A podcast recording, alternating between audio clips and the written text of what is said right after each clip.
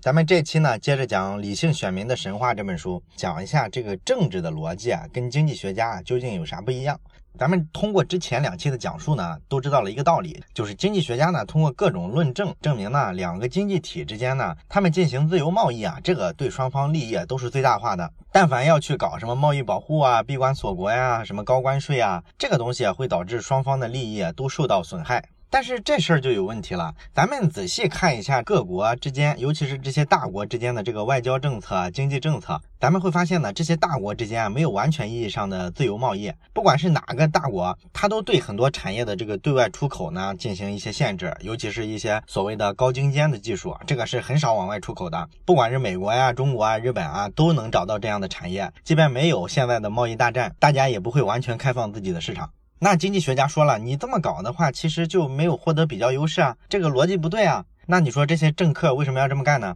其实说到底呢，这个政治的逻辑啊跟经济它是不一样的。这个政治的逻辑呢，它是要分敌友的。我跟我的好朋友呢，我可以多开放一些产业，我跟这个敌人呢，我要尽量的收敛。因为政治的目标呢是遏制竞争对手，根本不像经济学家那样想的要寻求一个共赢。你看那些外交辞令上啊讲双方互利共赢的时候，那只是个面子工程，真正的国家战略、啊、都是有假想敌的，每个国家都是这样。所以呢，你从这儿一比，你发现经济学家呢他想的确实比较高大上，他可能是站在全人类的角度，觉得呢大家做生意呢对全人类的利益是有好处的。而这个政治家呢，他可能主要是站在这个小团体的利益上，干一些对本国利益有好处同时能损害到别国的事儿。损人利己就是一个最理想的政治目标，所以说呢，这是非常不一样的两种逻辑。那上期的时候呢，也有同学留言说，怎么制定政策对经济发展最好呢？就是找这帮经济学家嘛，让他们把这个经济政策该走的路径列出来，然后让这个选民呢去在这些正确的范围里选，这样不就不会出错了吗？这个应该说是太理想化了，对不对？实际上不可能实现。包括说呢，很多搞政治的人啊，他之前呢是懂经济的，可能研究过经济，但是你发现搞了政治之后，他们会像经济学家主张的那样，主张完全意义上的自由贸易吗？几乎看不到这样的政客，对不对？因为他们进了政治这个圈子，他就必须也得理性的面对这种政治环境。你想在这个位置上长期干下去，不要下次的时候被投票投下去了，那么你就必然说要迎合选民。最终呢，就回到了咱们之前讲的，选民呢又是无知的，然后呢，他为了迎合这些无知的选民，只能说去支持一个错误的政策。所以说，不管他知道这个政策是错误的，或者不知道这个政策是错误的，他只要是个理性的政客，他就一定会去迎合民意。所以说呢，这就是政治的圈子跟纯经济学的圈子不太一样的思考逻辑。那么咱们这期既然要探讨这个什么样的制度啊，尤其是政治制度对于发展经济啊起的支持作用是最大，那么就不可避免的咱们要对比一下中西两种不不同的政治体制了。这两种政治体制呢，咱们会发现呢，在官方的这个语境里啊，它会描述成是两种意识形态之间的对抗。那么关于不同的意识形态之间的对抗呢，咱们会发现其实这个二十世纪啊，就是非常精彩的一个舞台，这多种价值观进行了反复的交锋。九十年代初的时候呢，这个政治学界呢有一本特别著名的名著，在西方世界影响非常大，包括也影响了我们中国很多右派的年轻人。这本书的名字呢叫做《历史的终结及最后之人》啊，写这本书的呢是日本的这个政治学家叫弗朗西斯·福山。我上大学的时候呢就读过这本书。这本书的这个书名是什么意思呢？什么叫历史的终结呢？它就是说呢，西方的这个自由民主的这套价值观，在二十世纪呢，经历了各种磨难、各种挑战，先后呢打败了这个纳粹主义、军国主义。那么战后的时候呢，又是两极的一个格局，冷战。经过几十年的冷战呢，逐渐又把苏联打垮了，所以呢，战胜了高度集权的社会主义。啊，于是呢，这个弗朗西斯·福山呢，他就得出一个结论来说，你看，经过这么长时间的交锋，证明了这个自由民主的这个意识形态啊，就是人类文明里啊最高级的一种意识形态。这个苏联解体，东欧巨变，然后中国呢，七十年代开始啊，走向了这个市场化改革的方向。从路径来看，它肯定是也要拥抱自由市场经济的，所以它早晚也要被这套意识形态所同化。这么看的话，这个自由民主的这个价值观不就天下无敌了吗？所以说，人类文明在冷战结束之后，基本上就已经停滞了。从意识形态上来讲啊，他认为不会再出现新的变化了。剩下的时间无非就是把这个自由民主的战果啊巩固一下。各个政治体制上有其他形式的国家会逐渐的去接受，并且运行起这个民主选举这一套。哎，他是这么一个观点，所以这个书就叫《历史的终结》。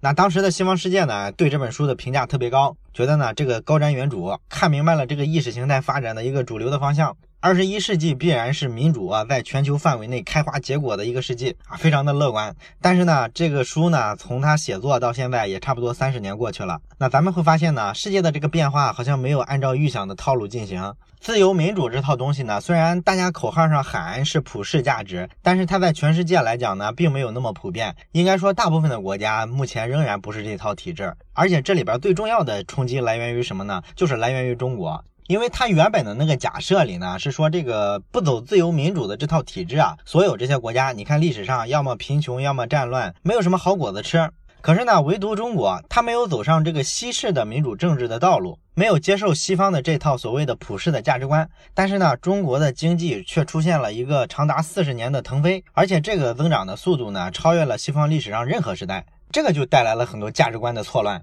而且西方的这个政治体制呢，应该说在近些年呢，你发现它出现了一些不同程度上的倒退。这种倒退呢，集中体现的就是民粹主义盛行。你比如说比较典型的，好多人就认为特朗普能上台就是因为民粹主义啊，因为咱们知道特朗普实际上叫做非建制派，也就是说呢，他不是一个传统意义上的美国的那种政治精英，他走上政治这条路的路径啊，跟一个普通的政客差太远了，他没有任何经验，他就是一商人，突然就跑来竞选就成功了。那么他竞选之前啊，大家回忆一下当时的场景，他跟希拉里竞争的时候，当时主流的这个媒体啊、舆论啊，包括说各行各业的精英，甚至说体育界的这些大腕儿，他们基本上都是公开支持希拉里的。所以呢，当时的这个舆论环境啊，就是觉得希拉里啊胜券在握，优势非常大。但是最后出来的结果呢，确实让全世界大跌眼镜，特朗普居然逆袭了。当然了，他为什么能逆袭呢？后来好多人就分析啊，比如说有人说他用这个大数据的手段分析了这个选区的选民的特点，然后有针对性的做广告等等等等，各种不同角度的分析吧。但是有一个角度呢，你是避不开的，就是说这次选举呢，实际上反映了背后啊这个话语权的争夺的问题。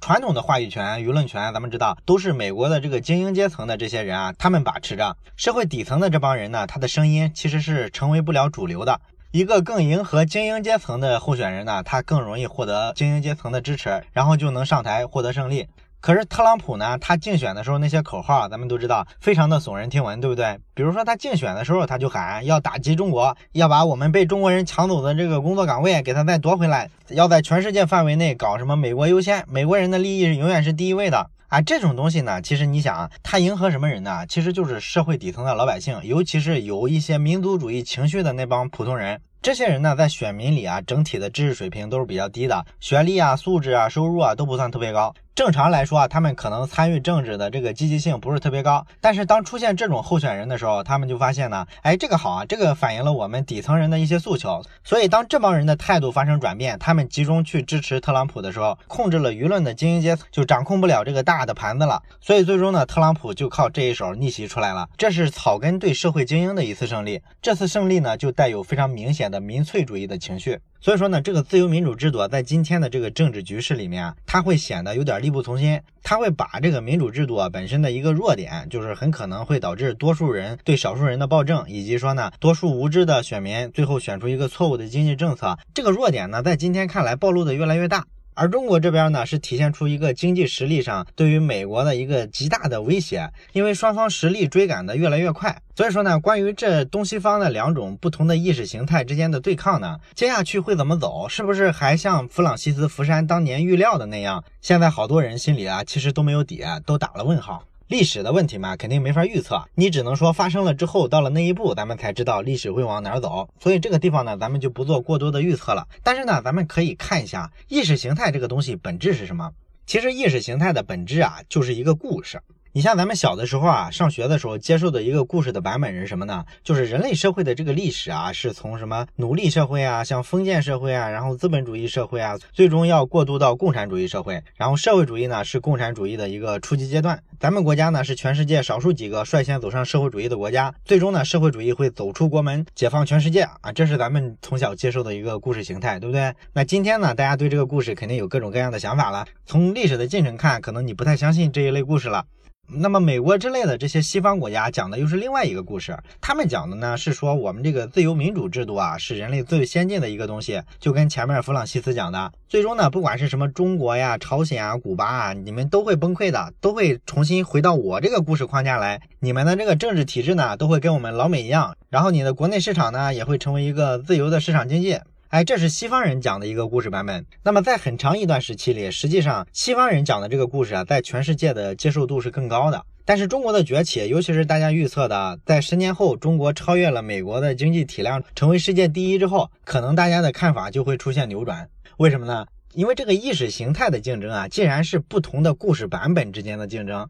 那么所谓的普世的价值观、普世的意识形态就一定是不存在的。哪个故事更有说服力，取决于这个故事啊取得的实际的效果是什么样的。如果中国成为世界第一，那么一定会有很多国家在政治改革、经济改革上，他就想去效仿中国这种方式，因为他发现中国成功了嘛，我也想学一下成功。这跟咱们普通人想了解马云怎么成功的，然后想办法复制一下是一个心理嘛，对吧？那么二十世纪的时候，自由民主的这种价值观能够在西方世界普遍的开花结果，甚至像这个跟西方世界走得比较近的这些外围国家去扩散，也是因为人家经济好嘛，大家都想学习榜样，是一个道理。这几年的时候呢，实际上西方那种非常严谨的民主政治制度啊，已经遭受了特别多的挑战。如果你经常看国际新闻的话，你会发现一个信号，就是这些主要的政治大国身上，基本上都会出现比较强权、比较强势的领导人，而且这个强势的领导人呢，都在谋求在位时间延长。你想想普京干了多少年，你再想想德国的默克尔干了多少年了，然后日本的安倍干了多少年了。还有韩国刚换的这个新总统文在寅，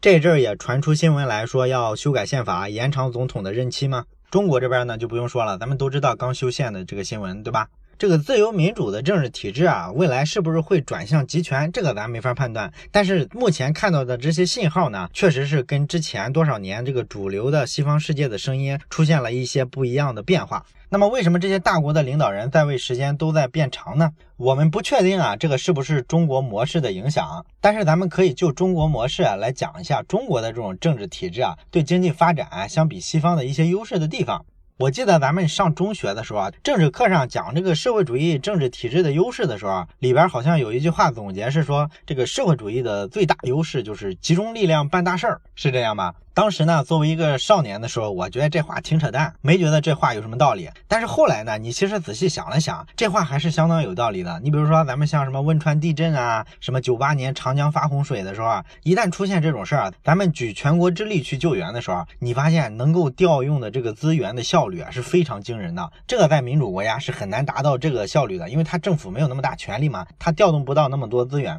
然后再比如说，最近几年咱们喊的中国的新四大发明之一的这个高高铁，咱们国内的高铁现在是两万五千公里，占世界的高铁总里程百分之七十以上。也就是说，世界上的高铁主要都在中国。那为什么会有这么夸张的比例呢？这就是咱们这个政治体制的一种效率优势，咱们把优势资源都匹配上去了呗。而且咱们这种体制的优势是中央一声令下，各地呢基本上无条件的要去完成任务，所以是全国一盘棋的。而你像美国那种政治体制呢，它的这个中央级的政府啊，跟地方的这些州政府啊，它没有一个明确的上下级关系。你是国家级的这个议会选出来的政府，我是州里的议会选出来的政府，大家都是合法的，不存在说我中央任命地方的问题，所以它没有隶属关系。那么全国层面制定一个政策，各州不执行的情况多了去了，它可以否决掉你这个政策，只要不违反美国宪法就行。所以你在美国，你很难说有这种行政效率，大家决定往一个方向上去使劲儿，它五个手指头根本就攥不成一个拳头。我记得二零一八年的年初的时候啊，有一个新闻说呢，那个福建的龙岩火车站改造一个候车厅啊，是怎么着？反正就是这个火车呢要做比较大规模的改造。然后咱们国内的这个工程团队啊，它这个执行力强到什么地步呢？当天下午啊六点半左右的时候啊，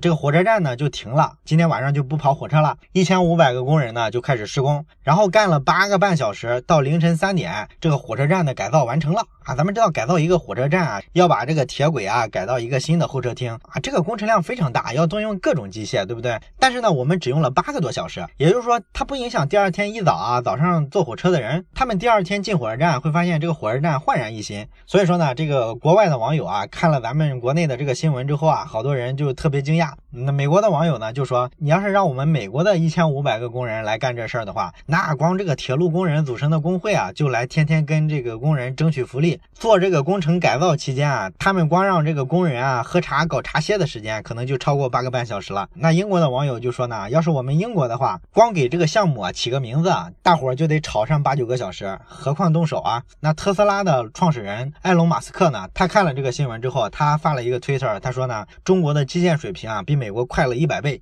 那这个例子里呢，是一个工程，就是说咱们中国的基建水平啊多高效率。那么基建水平为什么高效率呢？咱们都知道为什么，就是因为咱们这么多年呢，从上到下，咱们修铁路、修高铁、修机场，经验无比之多，锻炼出来的这个协作能力非常惊人。中国人搞基建就是小菜一碟。这是讲咱们这种政治体制啊，在调动资源、高效率的完成任务方面，效率上非常大的一个优势。那么还有一个优势呢，就体现在这个政策的延续性上。咱们知道，从这个邓小平时代开始啊，咱们这个国家大的发展方针就是改革开放，这个大的方向其实从来没变过。咱们没有经历过什么政策上大的调整、大的反复。小的反复呢肯定是有的，包括人民日报也曾经批判过，说这个各地呢有时候会出现一任市长一座城的局面。就是说呢，这一个城市的市长啊来了之后呢，他就去搞什么开发区的建设，然后建到一半呢，这个市长调走了，换了一个，然后人家呢就另起炉灶，又建了另外一个新区，所以呢就导致好多烂尾的工程，这也是一种政策不延续的情况。但是好在来说呢，咱们从实际的这个城市的建设效果就能看到，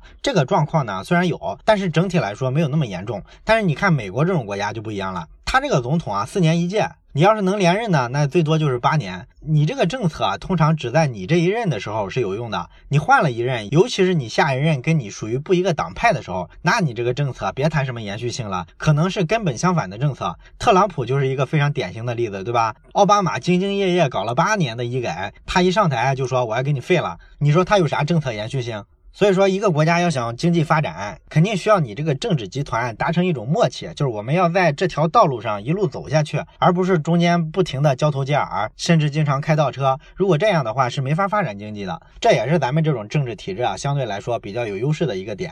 西方媒体呢在评价咱们国家的这一点的时候，经常用一个特别夸张的说法，他们经常说呢，中国政府啊提出什么事儿来他是一定能办到的，而我们这些国家是不行的。他为了竞选承诺的这些口号，在他离任的时候你去数一数，大部分是落实不了的。所以说呢，你看咱们最近中央做的这些规划，什么两个一百年到二零四九，咱们能做规划做到二零四九，你在美国你做到二零四九这种规划没有意义啊，你二零二零都很难规划。而且这个四年一届的总统任期啊，其实有很多负面的地方。你比如说，你看美国总统啊，他一般就是前两年的时候会干一些比较实的事儿，到第三年的时候他就要开始准备选举了，因为这个选举准备的周期非常长嘛，那么他所有的精力和政策的中心就要转到想办法怎么拉选票上了。所以说他对经济建设的这个投入啊，其实是非常有限的，即便他能连任也很难形成一个特别长时期的延续。当然了，你要说咱们这种政治体制的缺陷，我相信咱们中国人不用讲，是吧？都很清楚。中央集权的政治体制呢，最大的风险啊，就是你上头啊，一旦做了一个错误的决定，那么你这个执行效率啊也是非常恐怖的，就会导致啊从头错到脚。当年文革就是个非常典型的例子，对吧？这个危害是非常大的。所以说呢，对这种政治体制啊，最大的一个考验就是什么呢？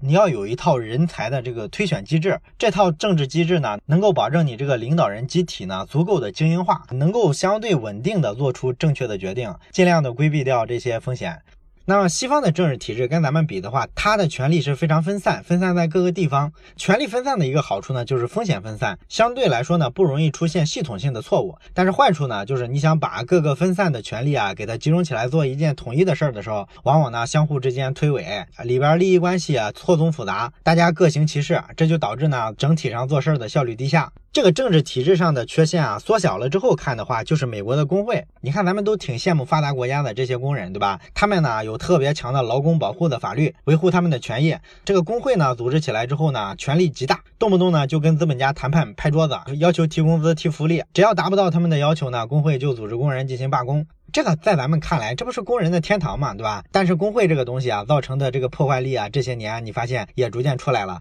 因为这个劳工保护啊，一旦说你能连基本的福利啊、工资啊都能去干涉了的话，这个会造成企业的生产成本非常高，进一步呢就会降低它的这个国际竞争力。咱们之前讲过，你像美国的这个汽车工业啊，为什么这些年没落了？跟美国汽车工会过于强大的权力是密不可分的。所以美国很多制造业啊，为什么非要出国呢？很多时候也是被他们国内这种过于严苛的劳工保护的法律逼的。他们来到中国之后发现啊，中国工人这么好说话，要求又少，干活又快，这玩意儿多有效率，对吧？所以说呢，你仔细看一下，除了说中国最近四十年创造了这个特别大的经济奇迹之外，咱们看看亚洲的国家，其实整个政治体制啊，或多或少的都跟咱有点像。其实严格来说，应该反过来，应该说是咱们跟别人有点像，因为咱们国家的很多官员的考核机制啊之类的，早期的时候都是模仿新加坡的。新加坡就是一个挺集权的国家，西方呢有时候也攻击它，说它是一个专制国家。新加坡的发展呢，应该说对咱们国家其实给了非常多的启示。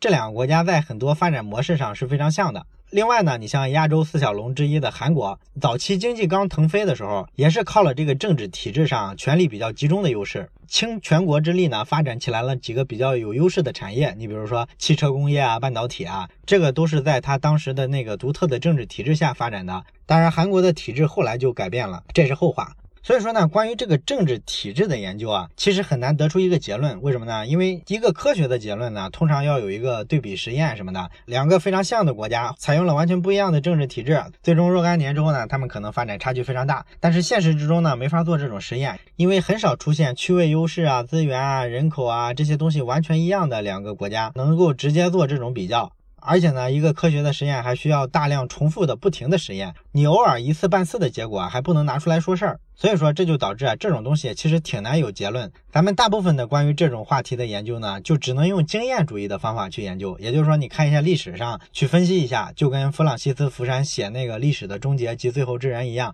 他去看一下二十世纪的历史，然后呢就很形象的得出了一个结论，觉得说民主自由政治啊将一统天下。但是历史嘛，终归是无法预测的，历史其实是没有规律的，很多时候我们只是觉得它好像有规律而已。